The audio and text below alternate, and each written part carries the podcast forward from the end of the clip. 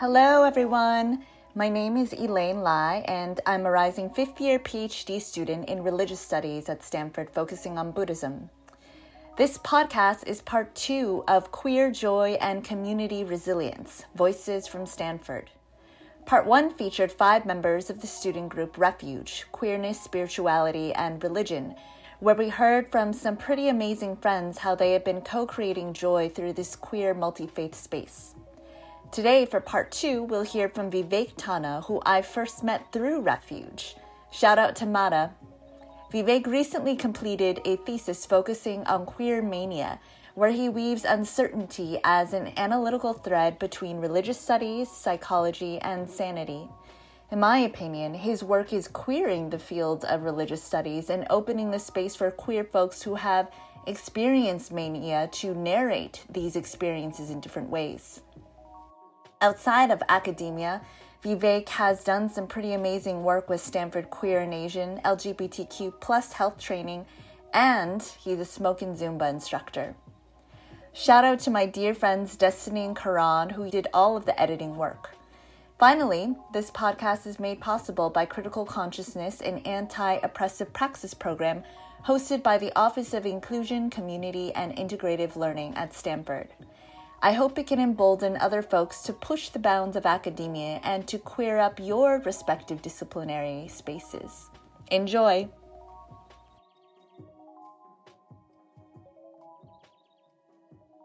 So, yeah, without further ado, would you just uh, introduce yourself, your name, your pronouns, your major? Yeah, sure. Thank you so much for having me. I'm so excited.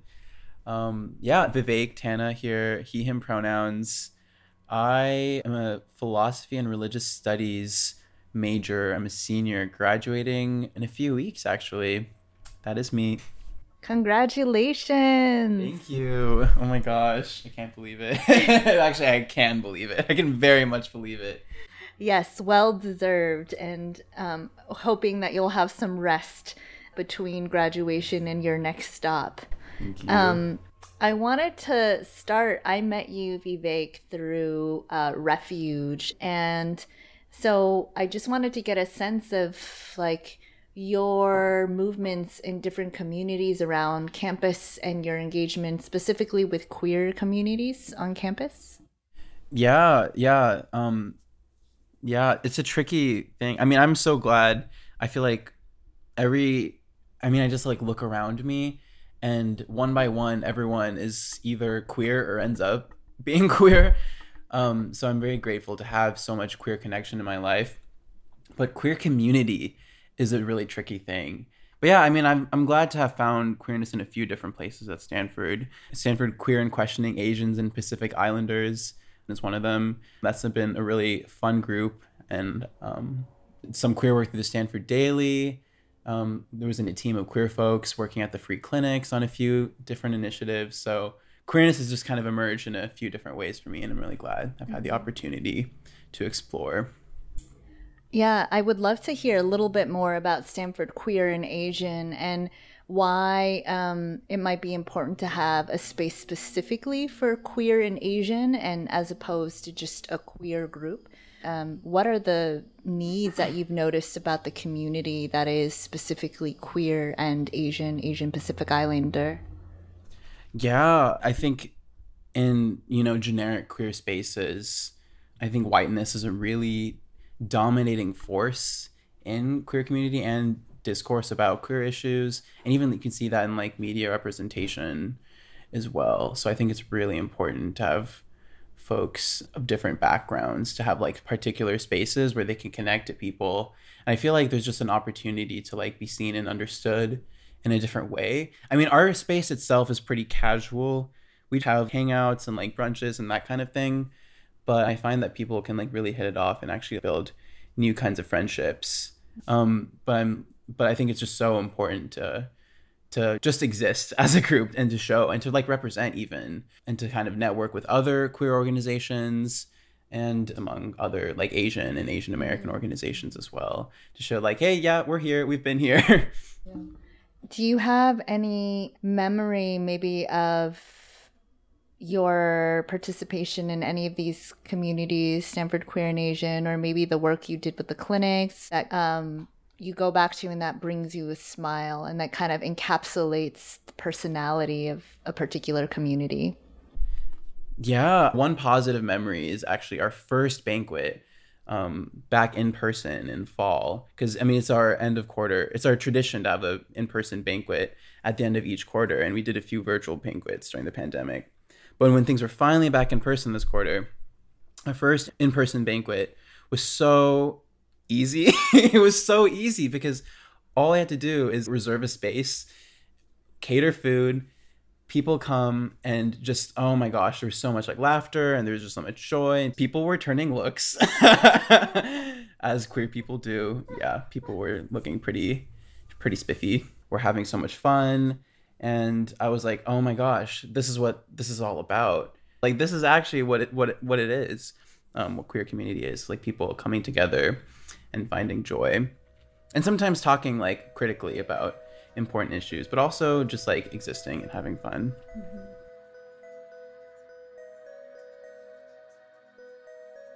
I would love to shift a little bit because one of the major reasons I wanted to interview you is because I think you're also queering academia. And as we move into the direction of that conversation, maybe we should talk about the four part ethnography on Grindr first and what inspired that and your relationship with ethnography and ethnography and religious studies.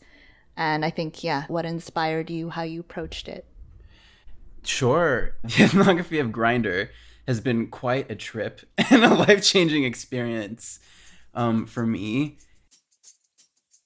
So I was just sitting on so many different things in pandemic isolation, not really knowing how things fit together. And the ethnography of Grindr part one, it came out of nowhere for me. It actually hit me by surprise, but I just had this really strong feeling about it. Um, and this is now May in 2021. So I submitted it. Um, it goes up June 1st. It's my big pride moment for the Stanford Daily and it gets way more response than I expected. Like people are reaching out to me, even like my lab mentors, my religious studies TAs, um, even like Professor Gentry was like, "Oh my gosh, I really liked your ethnography of Grindr." Um, so I think Grindr is just like, I think it encapsulates so many of the problems with queer people and how queer.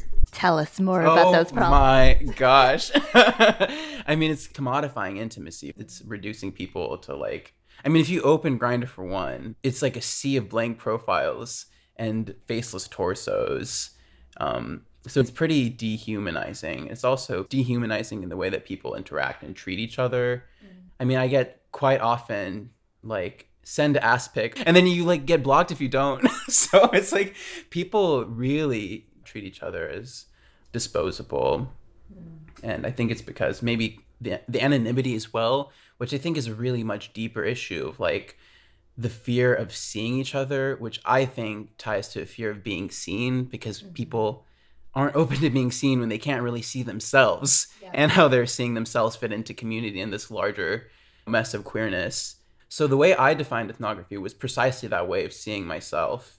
Um, so I use Grindr as a touch point between like myself and queer community, kind of like putting my experience in context and also seeing myself from the outside. Mm-hmm. Um, and it's ironic because I actually wrote like the whole purpose of the project was to save my sanity. Mm-hmm. Especially, I was like all this this messiness going on, all these things I was thinking through. Um, pandemic, I was like, I need to make some kind of coherence out of it and to know that I'm not losing my mind. so the ethnography of Grindr became a way to sort of process. Yeah. So there were four different parts to this ethnography. And I before I go on to the the fourth part, I'm interested as a queer person. We all partake in multiple different communities, but what are some of the problems specific to queer male communities as seen through Grindr? as your experiences at Stanford have shown you? Yeah, it's, I mean, it's again, it's also a tricky thing to talk about because like male privilege still exists in queer community in general. Um, male identifying or masked people often take the center stage but even I still think at the same time that we have to talk about how queer men interact and like the need for queer male connection. So, I mean, the problems are deep and they are rampant and they are horrible. Um, it's like this weird, this cold, distant, kind of trauma responsive way of interacting. And I'm starting to understand that maybe some of it is localized to Stanford because of like, I don't know, the kind of personality plus like the size of the queer community here is not really big enough to, to, where you can get lost so people can know but pretend they don't know each other. It's like everyone sees each other but no one's really talking to each other. um, and my friend described it as like we're learning how to be children but with adult consequences. Mm. But at the same time, I think, you know, it's all a temporary phase in life. And also, um, sometimes I think like bursting the bubble of Stanford can really help that as well. And I've seen like people take different ways to cope and find their own connection, different kinds of community. Uh, th- this is something that I don't know a lot about, but I I wonder specifically the challenges for male identifying folks or male appearing folks who are queer. I guess to be more specific, internalized homophobia is real, um, and you can see like this. There's like this multi-directional totem pole of like status. Um, because from what I've seen, the way queer men, organize is very much like kind of status based because the culture is so sexualized. Mm. So like whiteness kind of floats to the top of the totem pole or to the pool, as well as like very masculine presenting people. Mm. So there's anti fem sentiment, which is really like misogyny and internalized homophobia and transphobia. Mm. Um, and there's also like body shaming I mean, especially in Grindr, where you're kind of assessed from not your beautiful personality, but like your your abs or whatever. um, so there's definitely, and that's something that I think weighed on me, especially when I was younger, even before I had the vocabulary to name it. Yeah. So maybe we can move on a little bit to the fourth part of your ethnography, and then um, into your thesis as well because it sounds like a lot of the critical contemplative work you do is actually in the form of writing. Um, so uh, I would love if you could briefly share with everyone um, the the kind of coming out story that you shared on the Stanford Daily and the writing process that was involved in that, um, and then how you have been thinking about these experiences since then? Have they influenced your academic work since then? Yeah, absolutely. Um, so I talked about part one um, and how much um, response I got. Well, I was like, well, I had to figure out how to follow up. Um, so I really worked. I mean, parts two and three took a lot more labor. Um, they were less spontaneous for me. They were a little bit more arduous, but I got them out. I was still proud. I mean, they're still up there. Um, so all of this was happening through last summer, and it was a side project to my. Um, it was originally my thesis, uh, which was a, an ethnography of cancer care. So this was like an, a side thing where I was kind of thinking through and practicing the same methods, but in an autoethnographic project that was a little bit more public facing.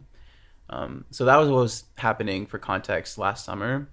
Then, I, but I was really struggling with how to finish the series. I knew part four would be the last part. I didn't know how I was going to wrap up. So I submitted few failed parts of part four. So I almost left the project behind. Um, but then, early August, I have an idea for how to finish. Um, so I pull an all nighter working on it. Um, all is well, sleep like three hours. But then the next few days, I stop feeling the need to, fe- to sleep for more than three hours a night. In fact, when I try sleeping, I wake up shaking after three hours until I go until I drink coffee and go back to writing. I stop feeling the need to eat. My allergies disappear. I stop taking my allergy medication. Um, it's funny when I try opening up Grindr, I like stare at my phone. I can't even process what I'm seeing. I have no idea what's happening. Um, so I spend all my waking hours writing this ethnography of Grinder, part four. By the end of the week, I submit a 7,000 word article entitled All Caps Everyone Should Go to Therapy. to the daily, which was entirely unusable and ironic. um, so the I, I, I know something's off. So now it is Friday the thirteenth. Um, so I in last August. So I message a friend like I'm feeling a little dissociated, don't know what's happening. So she responds, "Oh, sometimes it happens because of depression." So I didn't think I was depressed. I hadn't felt depressed. Um, but I have no idea what's happening. And I, am like, maybe my, I feel like my ego has disappeared or something. And like maybe it comes back and I'm going to be hit with a crippling depression. I have no idea. So I get scared and I call 911. Um, chat with the operator for a bit. She asked me questions about myself, which I answer accurately.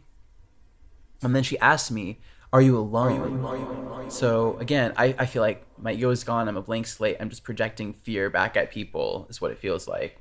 So I take that question to mean I should not be left unattended. So what I do is I um, step out of my room. I'm living actually on campus in the EVGR apartments, and I'm alone in my room. Um, so I step out. I slide my ID under the door, which is how I get in. So effectively, I've locked myself out, and that also symbolizes leaving my ego behind for what's about to come. Um, the uh, the operator asks me what gender I am, and I say I'm veering he she as I'm stepping into the hall. So I, I, I told the operator that I was locked out, and she's like, "Wait, you did what?" so at this point, um, she decides I don't need to be rushed to the hospital, which is what what I was expecting to happen. Um, so instead, she sends a few cops who I meet outside peacefully. Um, I hang up the call. I'm chatting with the cops for a bit. Around the same time, I get a call, a FaceTime call from my parents. They call me actually. Um, I pick up, chatting with them, exchanging pleasantries in front of the cops for a bit, get increasingly frustrated, and then I yell at my parents in front of cops outside the dorm I'm staffing on Friday the 13th last August. I'm gay. Tell them everything I need to. Um, uh, and then happy to answer any questions. I think I said enough. Bye. I hang up um, and I feel like a vibration, like literally a buzz for what feels like a few seconds, and then a release, and then I know everything is going to be okay. so yeah, by this point, I'm fully manic. Um, for the next few days, I kind of come back from that um, manic state. My dad comes to campus and like nurses me back to health, basically. Um, yeah, and that's the story of how I came out to my parents. And it all, and then I ended up writing about it for the Daily, which is still out there where I talk about what happened. Yeah, thank you for sharing with me. I mean, I'm curious in terms of this manic episode that you described, what your experience was in the aftermath, um, dealing with doctors, how they understood your experience, how you understood your own experience. So, what ways you might have narrated your experience differently than doctors that you saw? Yeah, yeah. So I had um really a community of doctors. I've seen I saw many providers. Um, so the thing is I had actually called CAPS myself a few weeks before the episode, um, which is a counseling and psychological services at Stanford. Um, and it's funny because I mean that's really the whole theme of the article is particular versus universal and negotiating that balance. So it's like if I have to go to therapy, everyone has to go to therapy. but in the aftermath, I was like, I was very confident in myself because first of all, nothing bad happened. I didn't do anything that I like regretted or like hurt anyone or myself. But I felt like in in several healthcare settings, I was regarded with a fear, and I think that is a driving force. Um, I think in a healthcare setting, fear really means like liability, like the liability of letting someone go like untreated or not feeling like you did your part or trying to medicalize really um, what had happened. I mean, I felt like a resistance to being medicalized in some ways. Um, so all of that kind of gave me more fear of myself, really. And my parents, of course, were like very much freaking out in the background. Um, so it was the irony. Irony here is like working on kind of multiple levels. Um, for one, the original purpose of the ethnography of Grindr was to save my sanity, and it drove me insane. And the, the irony of being in a manic state of like having to really take care of the people who are charged with protecting me mm. or taking care of me. Um, so I felt that I was kind of exposing that kind of the insanity of the system itself through my insanity. Um, but then I saw one gay psychiatrist and he regarded me entirely without fear, actually. Um, and again, it's irony because I was at this point resisting more medical care, but my parents found this psychiatrist and really wanted me to go, so I really went to give them peace of mind, and it ended up helping me a lot. And after one appointment with him, I decided to reopen my manic writings because I actually I had actually almost deleted them um, because I was again because of the fear of myself. Um, and after my my second appointment with him, he was actually particularly interested in like the religious and spiritual nature of what I'd experienced, and in fact told me that what I'd experienced was a touch of God. so yeah, I mean, this kind of manic episode that for me was like functional. It allowed me to do what I needed to do.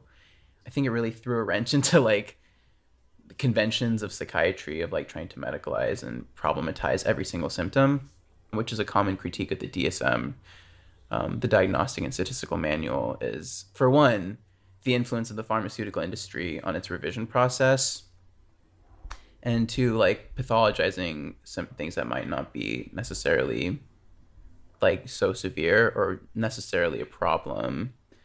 Um, and of course like the genealogy of the dsm is a little bit problematic. Like homosexual was actually classified as a psychopathology until 1973 um, and like gender dysphoria is still in the dsm again with the intent of providing a vocabulary for people who need care and support but it still has a the underlying premise is like pathologizing deviation from a norm which in my like that is itself sanity. That kind of policing of sanity is to me insanity. Yeah um, what you're saying about the dsm is i think right on. The our entire kind of medical system the naming of mm-hmm. certain diseases, um, what gets categorized as illness itself is continually creating norms and deviations from those norms. And then, from my limited understanding, I think many times the deviations are pathologies, they're related to sexuality. Mm-hmm. Um, they're related to like any kind of gender expression that isn't hetero, male, normative, etc. Mm-hmm. So uh, a lot gets marked as aberrant there. And I think that uh, hearing your story, the fear that you experienced for your own manic episode, it seems like that's another residue of that system of classification telling you that somehow what happened to you was an aberration, whereas this other doctor who seemed to be more sympathetic called it touching God or having an experience of God. And with that, I was wondering now in your own work, and also if you could talk a little bit about your own religious background, spiritual background, and how this has influenced your ethnography process in your thesis writing. Yeah. So I after that, um, so I mean, writing sort of launched me into mania. This manic article, which is unintelligible, because what I was writing became like layered with like double, triple, or even more like meanings. So I basically lost my ability to like negotiate audience. Um, so writing after the fact, I was in this kind of brain fog, and it's funny. My parents were like, "Stop writing," because that's a really like one to one correlation between Vivek writing a lot and going manic. So maybe he should stop writing. but no, I rebelled and I kept writing anyways. Um, and actually, that's what the gay psychiatrist told me to do as well. He's like, no, no, no, no, don't keep bottling things up. Definitely keep writing, um, because clearly this is a big release for you, so you don't want to like block things up again. Um, so writing actually became very healing and it became a way of reconstituting my memories and my reality um, and the kind of like dissociative experience of like the aftermath of an intense manic episode writing has actually made me like dissociate less and mm. By again it's the internal external kind of boundary. By externalizing my experience um, i can recognize it and fear it less. Mm. So um, writing has been quite healing, um, and because that was one of the only things I could really muster up the energy to write about after the fact, I ended up switching thesis topics actually to write about what had happened, because actually my thinking about cancer care and clinical communication was really integral in my manic writings and in the way that I understood um, what I'd experienced. So that is what my thesis currently does, and what I hope it in terms of ethnography, what I hope my thesis does is like operates on a meta theoretical level. For example, I mean, I was thinking a lot about actor network theory, both in like cancer care and in my ethnography of grindr projects. Um, so, actor network theory kind of proposes um, like a picture of reality as a shifting network of relations and relationships. Um, so kind of this interconnectedness is really key. And with a sort of meta theoretical level um, of my thesis, I'm not using this approach or this vision, but like actually piecing together my entire network, um, which drove me into mania. And then it's also like mania itself is a kind of elusive thing. Um, that's not really we don't really have integrated models of like consciousness.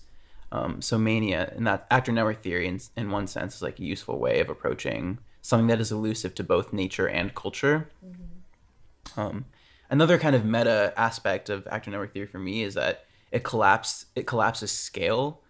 Um, so like really it provides a vocabulary for like the connectedness of everything from like the granular to the grand, like the molecule to like the cosmos. Um, and like humans are also networks in this vision.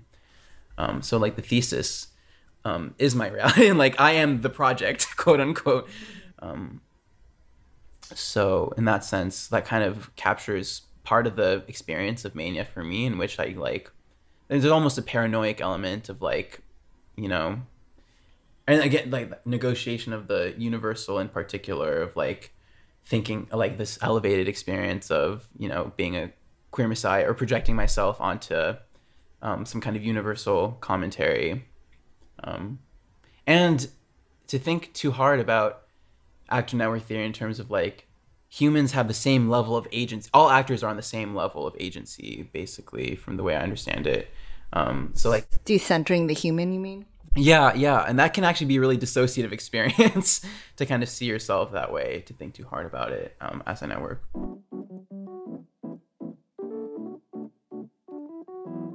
in your thesis what were some of the ideas that you had most fun with? So the really the common thread through this whole thing is uncertainty for me. Um, so my original thesis topic was about uncertainty in cancer care which exists on so many levels. There's like uncertainty in communication. There's uncertainty at like the limit of biomedical knowledge. Um, there's uncertainty in like between the person and the role that they are you know operating in whether that is patient or clinician or like queer person is a role. Um, so what I hope to do in my thesis is identify and explode all of those uncertainties.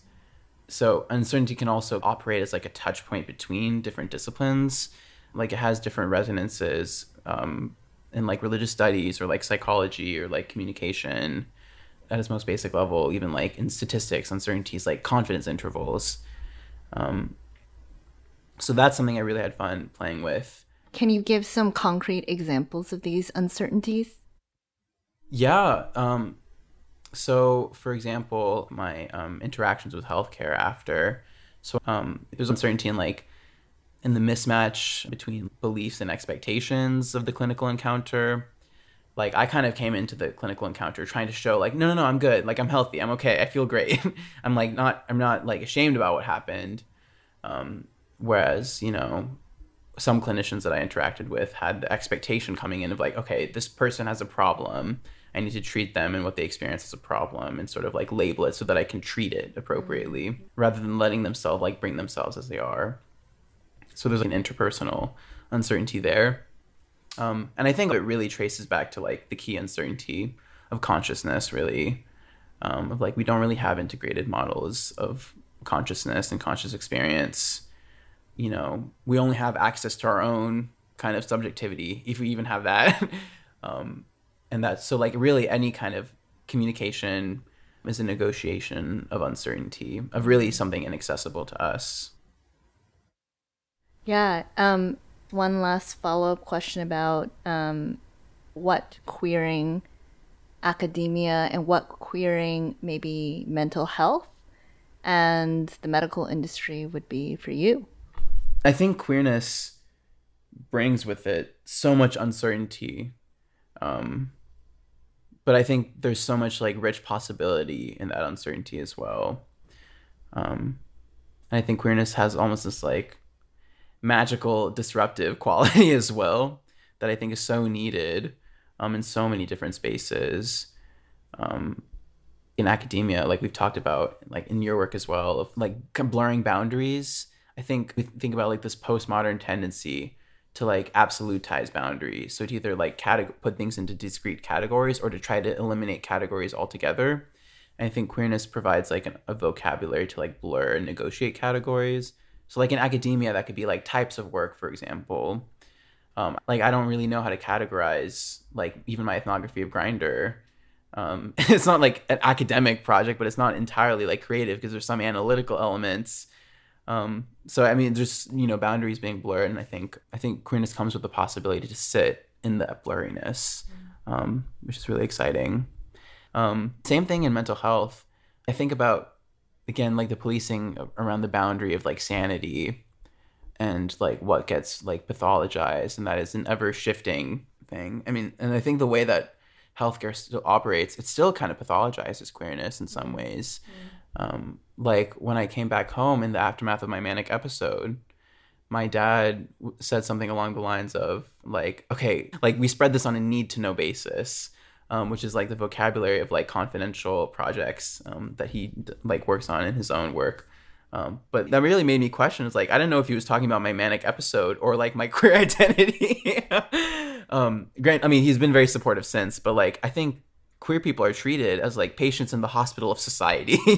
like in the the idea of coming out like parallels a lot of the like ritual of disclosing a diagnosis. Mm-hmm. Um, so in a way, like I had the even though I'm the one kind of wrapped up in healthcare in the aftermath of my episode, I was really the one who had to play doctor and disclose a diagnosis to my parents of like, okay, I have good, I have bad news. Your son is gay. You, you know, it's like diagnosis. Um, so I think like queerness has the possibility to throw a wrench into the system and and how we think about things in healthcare as well. Yeah, it's interesting that that you know you were placed with the burden also to have to disclose this quote unquote diagnosis to your parents and yet at the same time I I don't know if we I, I hope maybe one day, but if we are in a society where we could avoid that um, because we still need to disclose that information. Otherwise, there's another assumption going on, another narrative that's being placed onto us, and that's a that's a really difficult tension to navigate. Because like, what would it be to be queer but never have to quote come out? It's really it's a really fascinating question. Um, yeah, I mean, so another thing I think about um, in my thesis is like ritual, and I think about in, in light of the postmodern tendency to absolutize boundaries, I think the boundary of like the closet is one of those boundaries, and coming out of the closet is like a ritual. Um, so I think about ritual in terms of the negotiation of uncertainty between actual and subjunctive or like as if worlds. Mm. Um, so I guess for my thesis, the as if world that it's negotiating with is one in which no one has to come out at all. And it's like it's an ongoing, it's like a standing question and actually, Tony Adams, who's written a lot about autoethnography, also writes about the closet as well and like the paradoxes of the closet of like, there's really no good way to come out. Um, and there's just like, yeah, just so many dilemmas really that the queer person has to face in communicating their identity. And I think, yeah, and that boundary, if if my experience shows anything, is that that boundary is like really kind of imaginary. Like it doesn't really exist. Like I don't think I mean I was on the one hand, I was as out as I could possibly be writing about, you know, gay sex on the Stanford Daily. and then at home, I was not out at all. So, I mean, I think, you know, coming I don't think we're ever really in the closet, nor are, we ever fully done coming out. Mm.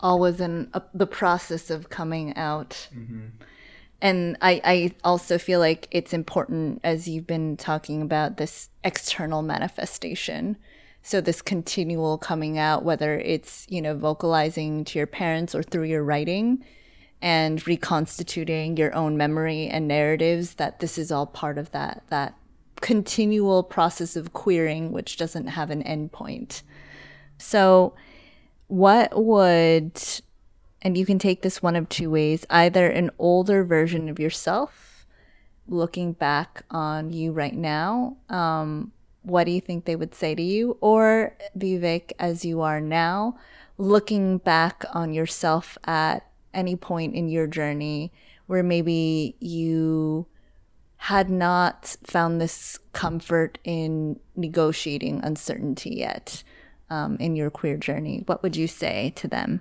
Yeah, what would I say to my past self? Or or your future self say to you now? What do you think? It, it could oh, be either. Yeah. We're yeah. playing with time. Um yeah, I yeah, I mean I've been thinking about this question, especially as I approach graduation and reflecting on the last few years.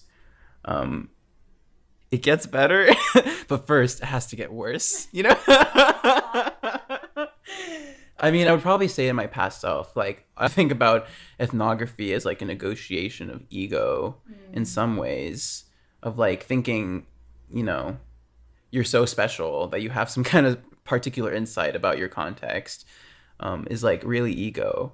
Um, but by the same token, to think that you're so special that you're worse than everyone else, and to have that insecurity and sense of sense of deficiency is also ego. Um, so I'd really tell my past self to like you know, get over yourself. You're not that special, which is so comforting and so beautiful. Um, you know, I think everyone is unique, but no one is special. um, and I think that's probably something that might have helped me to hear. Any aspirations for um, future religious studies undergraduates or queer Asians or queer male communities? Any aspirations you would like to voice and have them manifest? Maybe starting with stating them. Ooh, I like that. Thank you for the um for the opportunity. I mean, I yes, I um I mean my long-term plan right now is uh med school eventually. Um so but I really, really, um, you know, am so compelled by my experience in religious studies in undergrad that I definitely want to keep this thread running. Um, and I mean, I'm still working out the particulars of what you know the next few years might look like. But the most immediate thing is my my thesis. I would like to pick it back up after graduation, actually, and like turn it into a manuscript, um, weaving in the stories of other people who have shaped me over the years because um, I think like one of the limitations of an autoethnography of mania is like the sense of isolation it conveys. Um, and by no means have I been isolated. I've been surrounded by so many wonderful queer people, including you, um, who I've like who really shaped me over the years. Um, so the goal of this larger work would be to um, kind of show through the lens of um, a manic coming out event that we are our networks. That you know I've been defined by the people around me um, as well as giving a platform to other people who's um, who's who you know who people would benefit from seeing their stories. Um, there's just not there's really not enough out there. Um, and then I also have pipe dreams with this project as well of like you know maybe it gets picked up for a screenplay or maybe it gets picked up for a Netflix series. Who knows? Um, so I definitely manifesting that now. Um, anything you would want to say to future incoming students who are queer but not yet out in certain aspects of their um, identity, maybe to certain circles, family, or others? I would say, like, in the theme of like queer time, um, I mean, there's no, you're not behind on anything. There is no early or late. Um, there just is. Um, and you're you're where you need to be, and um, things are for a reason. So just have faith and stay true to yourself.